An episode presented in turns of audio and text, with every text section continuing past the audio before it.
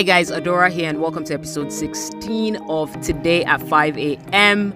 Today's topic is Stop Running, Start Accepting That You Are Great. Stop running and start accepting that you're great. Who am I talking to? You, you, yes, you.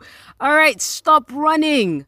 See, whenever I share a message, I imagine that there are some people who deeply resonate with it and appreciate the message.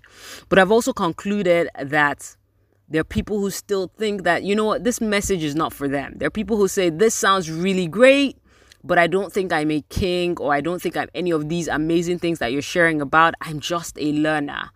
I know this because I've had conversations with people who, who I can look at and see greatness in, but who have given into the fear that they cannot pursue this journey that they see. So they visualize this thing, but they don't think they're good enough. Um, the people who don't share because they believe that nothing that they have in their life is worth sharing about.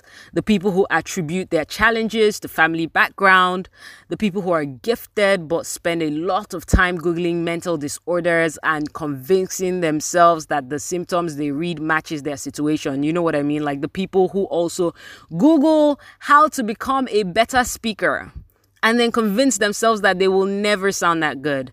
The people who tell themselves that everyone who is doing great work didn't get there by merits the people who scoff at posts like mine, screenshot it and send it to someone to say, hmm, this one has come again. Oh, stop running away from your greatness and giving yourself all the excuses and all the reasons why it cannot be you.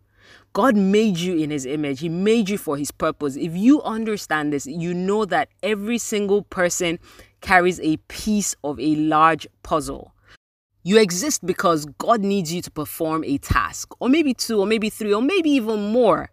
It is tough to do a 360 overnight, but I want you to take baby steps, okay? So today, I want you to just make a list of things you want to do and what you believe is stopping you from achieving them. So face that hard truth. So again, make a list of the things that you want to do and what you believe is stopping you from achieving them. I want you to speak to each of those challenges every day for the next three to four weeks. Okay, so speak to those challenges, let them know that they won't stop you because you will be taking active steps to overcome them.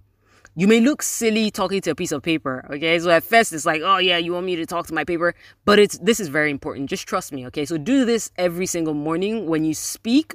What happens is that you send signals to your mind that you acknowledge the issues and that you're actually going to make an effort to work on them.